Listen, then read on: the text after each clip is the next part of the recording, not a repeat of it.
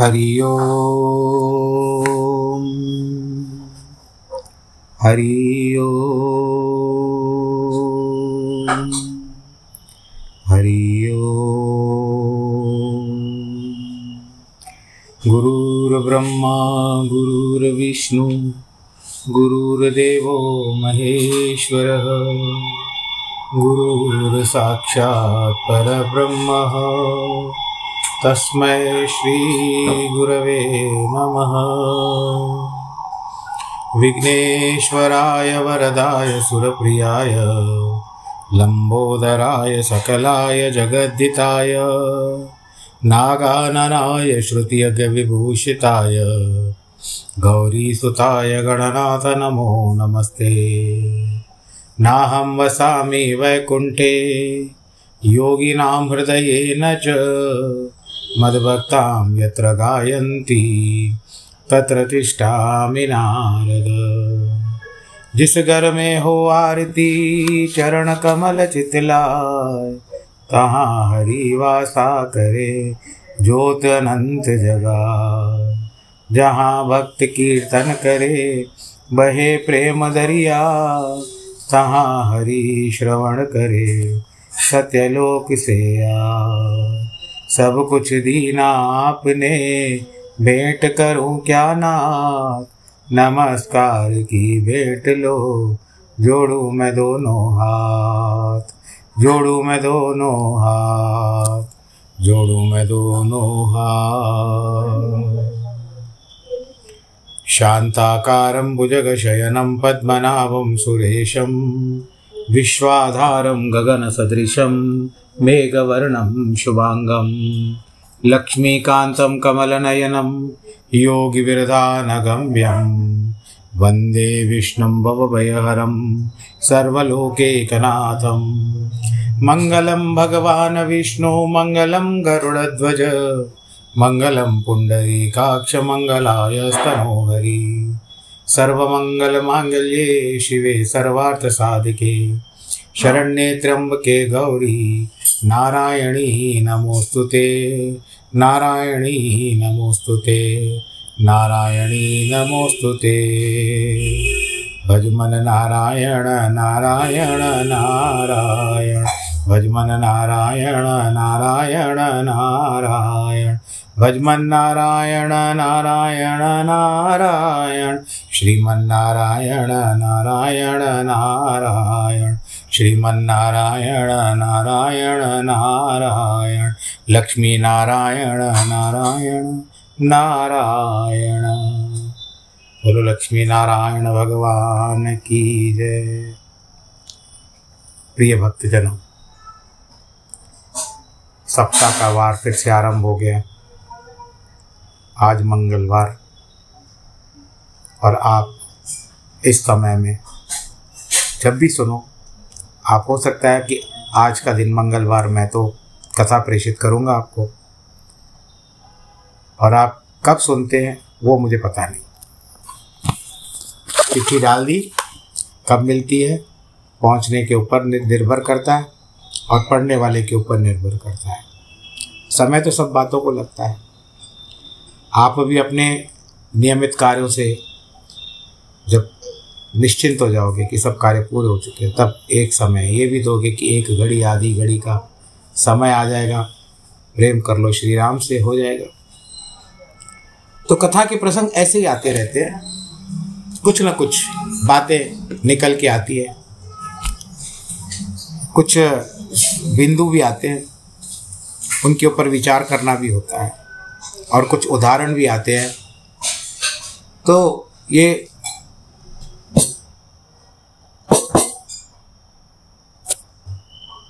ये सारे बिंदु जो होते हैं ना, ये कभी कभी कथा में बहुत महत्वपूर्ण योगदान देते हैं। जिस तरह से आपने भगवान जी के बारे में सुना, भगवान, भगवत जो भी है, उसका रूप, वर्णन आपने सुना चार पदार्थ किससे होते हैं? धर्म, अर्थ, काम, मोक्ष, भी आपने सुने। चलो, संसार का नियम हो गया। जिस तरह से व्यक्ति सारा दिन अपने कामों को निपटा करके रात्रि के समय में, चाहे स्त्री हो, चाहे कोई भी जीव हो जब जार, जब रात होती है तो निद्रा का समय होता है। सारे कार्यकलापों को एक समेट करके एक जगह स्थान पर रख देता है। और यदि बच भी जाते हैं तो मन में विचार आता है कि कल करेंगे। और कल करने के इसमें वो रात को सो जाता है। और बिस्तरा होता है, शयन होता है, शयन कक्ष होता है, शैया होती है, वहाँ पर तकिया होता है और ऐसे भी मान्यता है कि जैसे थका हुआ व्यक्ति जैसे ही तकिए पर अपना सर रखता है, उसको नींद आ जाती है। तो ये विचार करिए कि वो तकिया है क्या? वो तकिया है भगवान जी की शरण, भगवान जी के चरण। अब उनके चरण कमलों में अपना सिर। वैसे तो हम लोग साष्टांग नमस्कार करते हैं या प्रणाम करते हैं तो सर भगवान के चरणों में रहता है। जो अग्रभाग रहता है, सर का, ऊपर का, वो भगवान के चरणों में रहता है। पर ये विपरीत है। जैसे ही आप भले, जैसे भी, क्योंकि दशा तो वैसी है, सोने की। सीधा सोता है, बाद में पलटता करता है, वो बात अलग है। तो ये सारी बातें जो आती है, ये इंगित करती है कि अब आपने भगवान की शरण ली है। उसकी रात्रि काल आ गया है उस रात्रि काल में हमको शयन करना है। यदि आपने शयन नहीं किया तो सुबह की जो वेला होगी, वो आपको बहुत ही बहुत ही, क्या कहते हैं, अंग्रेज़ी में इसको आप लोग कहते हैं डिस्टर्ब कर देगी। आपके कार्य में व्यवधान डालती रहेगी। आपको बार बार नींद आती रहेगी। तो ये सारी बातें हैं। इसके लिए अपने शरीर को उचित अनुसार, उचित योग्य के समय के अनुसार चलाइए। और किसी भी प्रकार का हट ना करना चाहिए। तो ये सब बातें होने के बाद आज की कथा में आएगा मुक्तिप्रद योग का वर्णन क्या है? सनंद जी कह सनंदन जी कहते हैं, नारद जी, केशी ध्वज के इस आध्यात्म ज्ञान से युक्त अमृतमय वचन की सुन करके खांडिक्य ने पुनः उन्हें प्रेरित करते हुए कहा। खांडिक्य कहते हैं, क्योंकि उस दिन कथा चार क्या चली थी कि उन्होंने दक्षिणा नहीं मांगी थी। शुक्रवार को कथा का जो आवरण को पूरा करते हुए बताया था कि खांडिक्य ने दक्षिणा अभी नहीं मांगी, अभी दोनों का वार्तालाप ही चल रहा है। खांडिक्य बोले योग वेताओं में श्रेष्ठ महाभाग केशी ध्वज, आप निमि वंश में योग शास्त्र के विशेषज्ञ हैं, अतः आप इस योग का वर्णन कीजिए। केशी ध्वज ने कहा खांडिक्य जी, मैं योग का स्वरूप बतलाता हूँ। सुनिए, इस योग में स्थित होने पर मुनि ब्रह्म में लीन होकर फिर अपने स्वरूप से चित्त नहीं होता। मन ही मनुष्यों को बंधन और मोक्ष का कारण है। विषयों में असक्त आसक्त होने पर बंधन कारण होता है और विषयों से दूर हटकर वही मोक्ष का साधन बन जाता है। जब तक प्रवृत्त रहोगे, तब तक बंधन रहेगा। जब निवृत्त हो जाओगे तो कोई बंधन नहीं है। इसी कारण विवेक ज्ञान संपन्न विद्वान पुरुष मन को विषयों से हटाकर परमेश्वर का चिंतन करें। जैसे चुंबक अपनी शक्ति से लोहे को खींचकर अपने में संयुक्त कर लेता है। उसी प्रकार ब्रह्म चिंतन करने वाले मुनि के चित्त को परमात्मा अपने स्वरूप में लीन कर लेता है। आत्मज्ञान के उपाय भूत जो यम, नियम आदि साधन है। सुना है ना आपने यम, नियम? उनकी अपेक्षा रखने वाले को मन की विशिष्ट गति है। दूर रहो। उसका ब्रह्म के साथ सहयोग होना है, यो योग कहलाता है। जिसका योग इस प्रकार विशेषता वाले धर्म से युक्त होता है, वह योगी मुमुक्षु कहलाता है। पहले पहल योग का अभ्यास करने वाले योगी युंजान कहलाता है। जब उसे पर ब्रह्म परमात्मा की प्राप्ति हो जाती है तो तब वह विनिष्प समाधि युक्त कहला जाता है। यदि किसी विघ्न दोष से उस पूर्वोक्त योगी जो युंजान का चित्त दूषो दूषित हो जाता है तो दूसरे जन्मों में उस योग भ्रष्ट की अभ्यास करते रहने से मुक्ति हो जाती है। विघ्न समाधि, विनिष्प समाधि, योग की अग्नि से अपने संपूर्ण कर्म राशि को भस्म कर डालता है। इसीलिए उसी जन्मों में शीघ्र मुक्ति प्राप्त कर लेता है। योगी को चाहिए कि अपने चित्त को योग साधन के योग्य बनाते ब्रह्मचर्य, अहिंसा, सत्य, अस्ते तथा अपरिग्रह का निष्काम भाव से सेवन करें। ये पाँच यम है। उनके साथ शौच, संतोष, तप, स्वाध्याय तथा पर ब्रह्म परमात्मा में मन लगाना। होता है इन पाँच नियमों का पालन करें। पाँच के नियम और पाँच नियम यम और नियम। सकाम भाव से इनका सेवन किया जाए तो विशिष्ट फल देने वाले होते हैं। और निष्काम भाव से करो, करोगे तो कहोगे इसका क्या होगा? उसका होगा मोक्ष। अभी आपका जीवन है सकाम। सकाम काम करते रहिए। परिवार है। संलग्न रहिए परिवार के साथ। चित्त प्रभु में रखिए। लेकिन चिंता परिवार की कीजिए भगवान की चिंता मत करिए। उनका तो सब कुछ नियमित संसार बनाया हुआ है। यत्नशील रहिए परंतु। प्रयत्नशील रहिए। यत्न करेंगे तो प्रयत्न भी आपका सफल हो जाएगा। यदि प्रयत्न करेंगे तो यत्न सफल होगा। किसी भी तरह से लो सिक्के के दोनों पहलू एक ही तरह हो जाते हैं कभी कभी इसीलिए यत्नशील साधक को उचित है कि स्वास्तिक स्वस्तिक सिद्धि, पद्म आदि आसनों में किसी एक का आश्रय ले। यम और नियम नाम के गुणों से संपन्न नियम पूर्वक योग का अभ्यास करें। अभ्यास से साधक जो प्राण वायु को वश में कर लेता है, उस क्रिया को प्राणायाम समझना चाहिए। इसके दो भेद है। दो भेद है, साबीज और निर्बीज। जिसमें भगवान के नाम और रूप का आलंबन हो वह साबीज प्राणायाम है। इसमें ऐसा कोई आलंबन नहीं है कि वह निर्बीज प्राणायाम कहलाता है। साधु पुरुषों के उपदेश से प्राणायाम का साधन करते समय जब योगी के प्राण और अपान एक दूसरे से पराभव करते हैं दबाते हैं तब क्रमशः रेचक और पूरक नामक दो प्राणायाम होते हैं।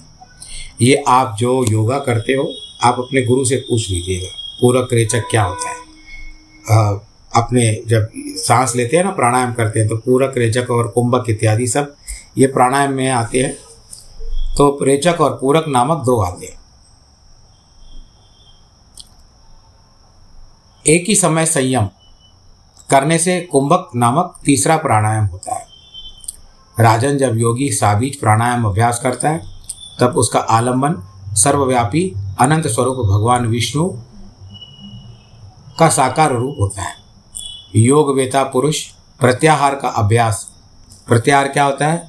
इंद्रियों के विषयों से अपने आप को हटा लीजिए और अपने को भीतर में परमात्मा का करिए। इसके लिए आहार प्रत्याहार।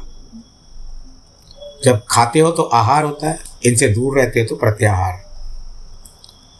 शब्द आदि विषयों में अनुरक्त हुई इंद्रियों को रोककर अपने चित्त की को अनुगामिनी बनाए।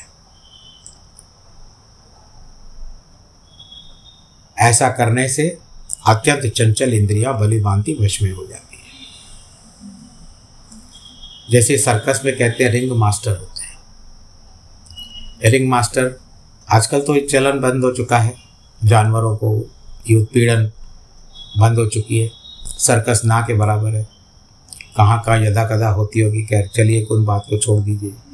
तो सर्कस में जो रिंग मास्टर होता है, वो सभी शेरों को बुलाता है। सिंह जो आते हैं, लायन भी होता है, उसमें चीता भी होता है, बाघ इत्यादि आते हैं। और इतने खूंखार जानवर होते हैं। परंतु उसके एक हंटर से वो उसके वश में हो जाते हैं। आपने देखी होगी सर्कस?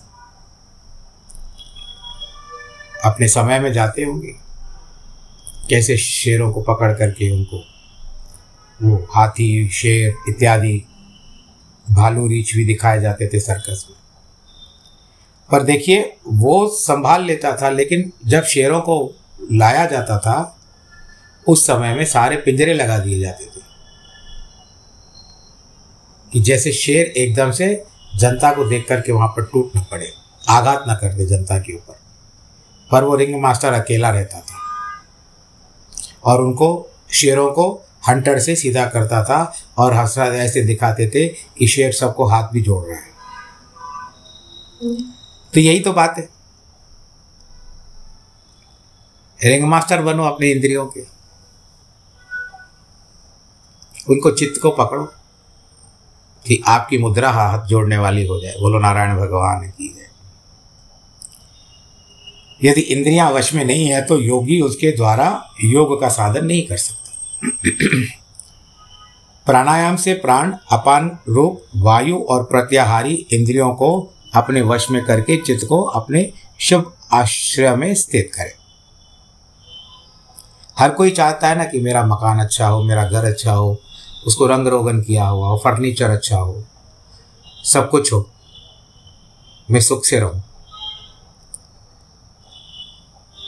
ये किस और आपको ले जाता है? शरीर की जो इंद्रियाँ हैं, ये भटकाती है। मन मन को चंचल कर देती है, मन उस तरफ़ भागता है। रहना भी तो आपको घर में ही है। इसके लिए खांडिके जी कहते हैं महाभाग चित्त का अशुभ आश्रय क्या है? शुभ आश्रय क्या है? जिसका अवलंबन करके संपूर्ण दोषों की उत्पत्ति को नष्ट कर देता है। केशी ध्वज ने कहा, राजन, चित्त का आश्रय ब्रह्म है। उसके दो स्वरूप है, मूर्त और अमूर्त, अथवा अपर और पर। संसार में तीन प्रकार की भावनाएँ होती है। उन भावनाओं के कारण जगत तीन प्रकार का कहलाया जाता है। पहला, पहली भावना का नाम है कर्म भावना। दूसरी भावना का है ब्रह्म भावना। और तीसरी का उभयात्मका भावना है। इसमें पहली कर्म की भावना होने के कारण कर्म भावात्मिका है। दूसरी ब्रह्म की भावना होने से ब्रह्म भावात्मिका कहलाती है। तीसरी दोनों प्रकार की भावना होने से उभयात्मिका कहलाती है। इस तरह तीन प्रकार की भावनाएँ, रच, भावनाएँ हैं। भावनात्मक और भावात्मक रचनाएँ हैं। सनक आदि सिद्ध पुरुष सदा ब्रह्म भावना से युक्त होते हैं। जो अभी जिनका वर्णन चल रहा है, सनक, सनंदन, सनातन, सनत कुमार, ये ब्रह्मा जी के मानस पुत्र हैं और भगवान जी के चौबीस अवतारों में से इनको प्रथम अवतार सनकादि मुनि का ही माना गया है श्रीमद भागवत कथा के अनुसार। भागवत पुराण के अनुसार। तो सनक इत्यादि जो रहते हैं ना, ये सदैव ब्रह्म भावना में युक्त होते हैं। इनको प्रभु के सिवा कुछ नहीं मिलता। और बड़ी मज़े बात की बात है कि इनकी आयु सदैव पाँच वर्ष की रहती है। पाँच वर्ष की आयु जैसे उनकी समाप्त होती है, वो फिर से पाँच वर्ष के हो जाते हैं। ये उनको ब्रह्मा जी का वरदान है, क्योंकि उन्होंने संसार का नियम यही अपनाया कि हम केवल ब्रह्मचारी रहेंगे, दीर्घायु रहेंगे, और उसके पश्चात पाँच वर्ष की आयु में, क्योंकि पाँच वर्ष में ना मन को कोई विकार नहीं आता है, सतोगुण भरा रहता है। परंतु जैसे जैसे पाँच वर्ष की आयु बढ़ती है तो रजोगुण, तमोगुण इत्यादि प्रवेश करते जाते हैं। इसके लिए उन्होंने कहा कि पाँच वर्ष की आयु में हमको सदैव संलग्न रहना है तो आपको हमको वरदान दीजिए। तो ब्रह्मा जी ने अंत, अंततः उनको वरदान दे दिया कि आपकी आयु सदैव पाँच वर्ष की रह रहेगी। जिस, जब भी पाँच वर्ष पूरे करोगे, आपकी फिर से जिसको हम लोग ना रिन्यू कहते हैं, वो फिर से नवीनीकरण हो जाएगा, आपका नया हो जाएगा, फिर पाँच वर्ष के हो जाओगे। तो ये जो है सदैव ब्रह्म भावना से युक्त होते हैं। उनके भिन्न दो देवताओं को लेकर स्थावर जंगम पर्यंत संपूर्ण प्राणी है, जो कर्म भावना से युक्त होते हैं। हिरण्य, गर्भ, प्रजापति आदि सच्चिदानंद, ब्रह्म का बोध और सृष्ट, सृष्टि रचना आदि कर्मों का अधिकार दोनों से युक्त है। अतः उनसे ब्रह्म भावना और कर्म भावना दोनों की उपलब्धि होती है।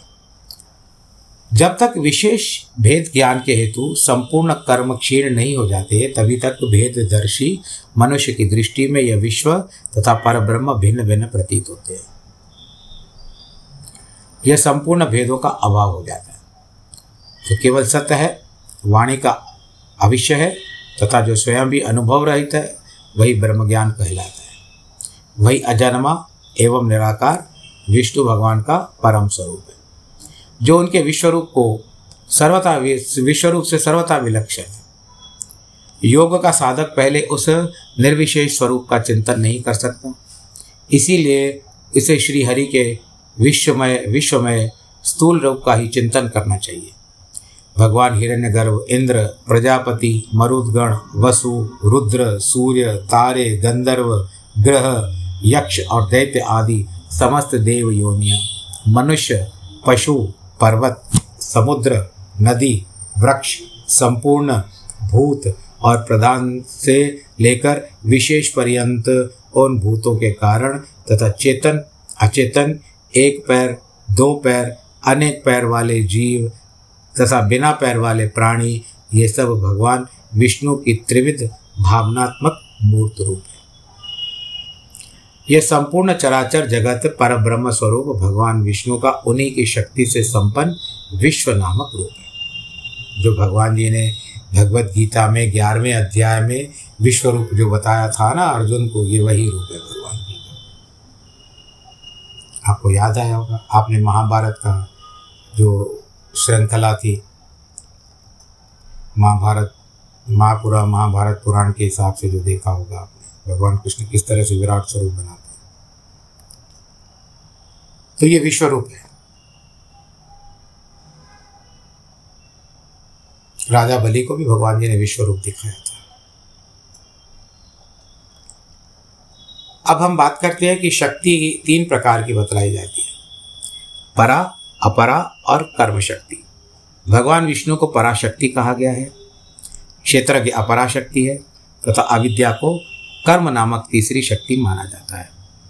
क्षेत्र की शक्ति अथा शरीरों में व्याप्त है, परंतु वह इस संसार, असार संसार में अविद्या नामक शक्ति से आवृत हो, अत्यंत विस्तार से प्राप्त होने वाली संपूर्ण सांसारिक क्लेश भोगती रहती है।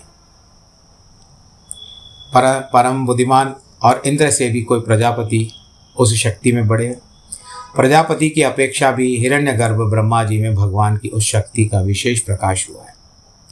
ये संपूर्ण रूप उस परमेश्वर के ही शरीर है, क्योंकि ये सब आकाश, भांति उनकी शक्ति से व्याप्त है। विष्णु नामक ब्रह्म का दूसरा अमूर्त निराकार रूप है, जिसका योगी लोग ध्यान करते हैं, विद्वान पुरुष इसे सत्य कहते हैं। जनेश्वर भगवान वही रूप अपनी लीला से देव, तिरक और यानी जो कीड़े मकोड़ों की इत्यादि है, वो योनि और मनुष्य आदि चेष्टाओं में युक्त सर्वशक्तिमय रूप धारण करता है। इन रूपों में अप्रमेय भगवान की जो व्यापक एवं अव्याहत चेष्टा होती है, वह संपूर्ण जगत के उपकार के लिए होती है। कर्मजन्य नहीं होती। योग के साधन को आत्मशुद्धि के लिए विश्व रूप भगवान के उस सर्व पापनाशक स्वरूप को ही चिंतन करना चाहिए। जैसे वायु का सहयोग पाकर प्रज्वलित हुई अग्नि ऊँची लपटों में उठती है और तृण समूह जो वहाँ पर घास फूस बची हुई रहती है, उस सबको भी भस्म कर देती है। उसी प्रकार योगियों के चित्त में विराजमान भगवान विष्णु उनके समस्त पापों को जला डालते हैं। इसीलिए संपूर्ण शक्तियों के आधारभूत भगवान विष्णु के चित्त को, भगवान विष्णु में चित्त को स्थिर करें, यही शुद्ध धारणा है। तीन भावनाओं के अतीत, भगवान विष्णु की ही योगियों की मुक्ति के लिए सब और जाने वाले चंचल चित्त के शुभ आश्रय हैं। पुरुष सिंह, भगवान, अतिरिक्त जो मन के दूसरे आश्रय संपूर्ण देवता आदि हैं, वे सब अशुद्ध हैं। भगवान का मूर्त रूप चित्त को दूसरे संपूर्ण आश्रयों से निष्प्रह कर देता है। चित्त को जगवा, भगवान, धारण करना स्थिरता पूर्वक लगा दे, उसे ही धारणा समझनी चाहिए। कई लोग ऐसे बात करते हैं ना जो विशेष करके उत्तर के स्थान के लोग, और जो विशेष रूप से हिंदी की बोलचाल करते हैं, वो कहते हैं, धार, उन्होंने धारणा ऐसे बनाई। बिना किसी आधार के धारणा नहीं हो सकती। अगर मैं नैरेटिव भी कहूँ तो। अतः भगवान के सगुण साकार स्वरूप का जिस प्रकार चिंतन करना चाहिए, वह बतलाता हूँ। भगवान का मुख प्रसन्न एवं मनोहर। ये तो आपने भी देखा होगा। उनके नेत्र विकसित हैं। कमल दल के समान विशाल एवं सुंदर है। दोनों का पोल बड़े ही सुहावने हैं, चिकने हैं। ललाट चौड़ा, प्रकाश से उद्भासित और उनके कोनों, दोनों कान बराबर हैं। उसमें धारण किए हुए मनोहर कुंडल कंधे के समीप तक लटक रहे हैं। ग्रीवा शंख की सी शोभा धारण करती है। विशाल वक्ष ग्रीवा यानी गला, कंठ, विशाल वक्ष, छाती, स्थल में श्रीवत्स का चिन्ह सुशोभित है। जिस तरह से मैं कहता हूँ कि बार बार श्री निवास जी का नाम इसके लिए भगवान जी का है। उनके उदर में तिरंगाकार, त्रिवली तथा गहरी नाभि है। भगवान विष्णु बड़ी बड़ी चार, आठ अथवा आठ भुजाएँ धारण करते हैं। उनके दोनों उरु तथा जंगे समान वाले स्थित है, समान भाव से स्थित है। और मनोहर चरणारविंद में हमारे सम्मुख स्थिर भाव से खड़े हैं। उन्होंने स्वच्छ पीताम्बर धारण कर रखा है। इस प्रकार उन ब्रह्मस्वरूप भगवान विष्णु का चिंतन करिए। उनके मस्तक पर किरीट है। गले में हार है। भुजाओं में केयूर है। और हाथों में कड़े आदि आभूषण उनकी शोभा बढ़ा रहे हैं। शारंग धनुष, पांचजन्य शंख, कौमोदि की गदा, नंदक खड्ग, सुदर्शन चक्र अक्षमाला तथा वरद और अभय की। मुद्रा, ये सब भगवान के कर कमलों की शोभा बढ़ाते हैं। उनकी उंगलियों में रत्नमयी मुद्रिकाएँ शोभा दे रही है। इस प्रकार योगी भगवान के मनोहर स्वरूप में अपना चित्त लगाकर तब तक उसका चिंतन करता रहे, जब तक उसकी स्वरूप की, उसकी धारणा दृढ़ न हो जाए। चलते फिरते उठते बैठते अपनी इच्छा के अनुसार दूसरा कोई कार्य करते समय भी जब वह धारणा चित्त से अलग न हो तो उसे सिद्ध हुआ मानना चाहिए। उठते आपके मुख से राम निकले या भगवान का कोई भी नाम निकले, बैठते नाम निकले, लेटते नाम निकले, कोई कार्य करते भगवान का नाम निकले तो कहीं ना कहीं वो धारणा आपके भीतर प्रवेश कर चुकी है इसके दृढ़ होने पर बुद्धिमान पुरुष भगवान के ऐसे स्वरूप का चिंतन करते हैं, जिसे शंख, चक्र, गदा तथा शारंग, धनुष आदि आयुध न हो, वह स्वरूप परम शांत एवं अक्षमाला एवं यज्ञोपवित से विभूषित होकर के वह धारणा भी पूर्ववत स्थिर हो जाए तो भगवान के किरीट, केयूर और आदि आभूषणों से रहित स्वरूप का चिंतन करे। उसके बाद विद्वान साधक अपने चित्त से भगवान के किसी एक अव्यय, चरण या मुखारविंद का ध्यान करे। उसके बाद अव्ययों का चिंतन छोड़कर केवल अव्यय की भगवान के ध्यान में तत्पर हो जाए। राजन, जिसमें भगवान के स्वरूप की प्रतीति होती है, ऐसे ही अन्य वस्तुओं में इच्छा से रहित ध्यायकार चित्त की एक अनवरत धारा है, उसी को ध्यान कहते हैं। वह पूर्व यम, नियम आदि छह अंगों से निष्पन्न होते हैं। सब उस देह पदार्थ को जो मन द्वारा सिद्ध होने पर कल्पनाहीन, ध्याता देह और ध्यान की त्रिपुट, विपुटी से रहित होते हैं, स्वरूप ग्रहण किया जाता है, उसे समाधि कहते हैं। प्रातः करने करने योग्य वस्तु है, प्राप्त करने योग्य वस्तु है, पर ब्रह्म परमात्मा उनके समीप पहुँचाने वाला सहायक है। पूर्वोक्त समाधि जनित विश्व विज्ञान तथा उन परमात्मा तक पहुँचाने का पात्र है। संपूर्ण कामनाओं से रहित है वो आत्मा क्षेत्रज्ञ कहलाती है। और ज्ञान का कारण है, उस ज्ञान रूप ज्ञान रूपी कारण के द्वारा यह प्राप्त का विज्ञान उस क्षेत्रज्ञ का मुक्ति कारण सिद्ध करके कृत्य कृत्य निवृत्त हो जाता है। उस समय भगवतमयी भावना से पूर्ण हो परमात्मा में अभिन्न हो जाता है। वास्तव में क्षेत्रज्ञ और परमात्मा का भेद तो अज्ञान जनित ही है। भेद करने वाला अज्ञान के सर्वथा नष्ट हो जाने पर आत्मा में ब्रह्म में भेद नहीं रह जाता। उस दशा में भेद बुद्धि कौन रखेगा? खांडिक्य जी, इस प्रकार आपके प्रश्न का अनु, आपने जो प्रश्न किया था, उसके अनुरूप मैंने आपको उत्तर दिया। ये भी मैंने आपको संक्षेप में बताया, ये यानी वो बताते हैं।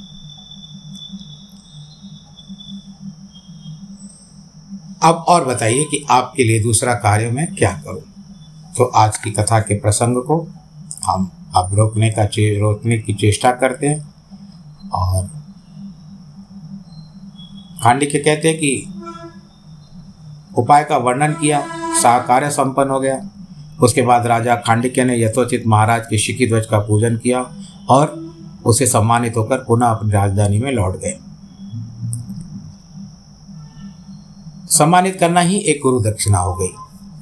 बद्रिकाश्रम को चले गए। वहाँ यम नियम आदि गुणों से युक्त होकर उन्होंने भगवान की अनन्य भावना से उपासना की। अंत में निर्मल ब्रह्म का स्वरूप प्राप्त कर लिया और लीन हो गए। तुम्हें आध्यात्मिक आदि तीनों तापों की चिकित्सा के लिए जो उपाय पूछा था, वे सब मैंने तुमको बताया।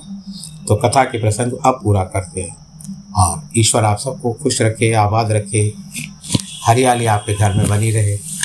आनंद के साथ जिनके जन्मदिन और वैवाहिक वर्ष काटें, उन सबको ढेर सारी बधाई। खुश रहो, आनंदित रहो, प्रफुल्लित रहो। नमो नारायण।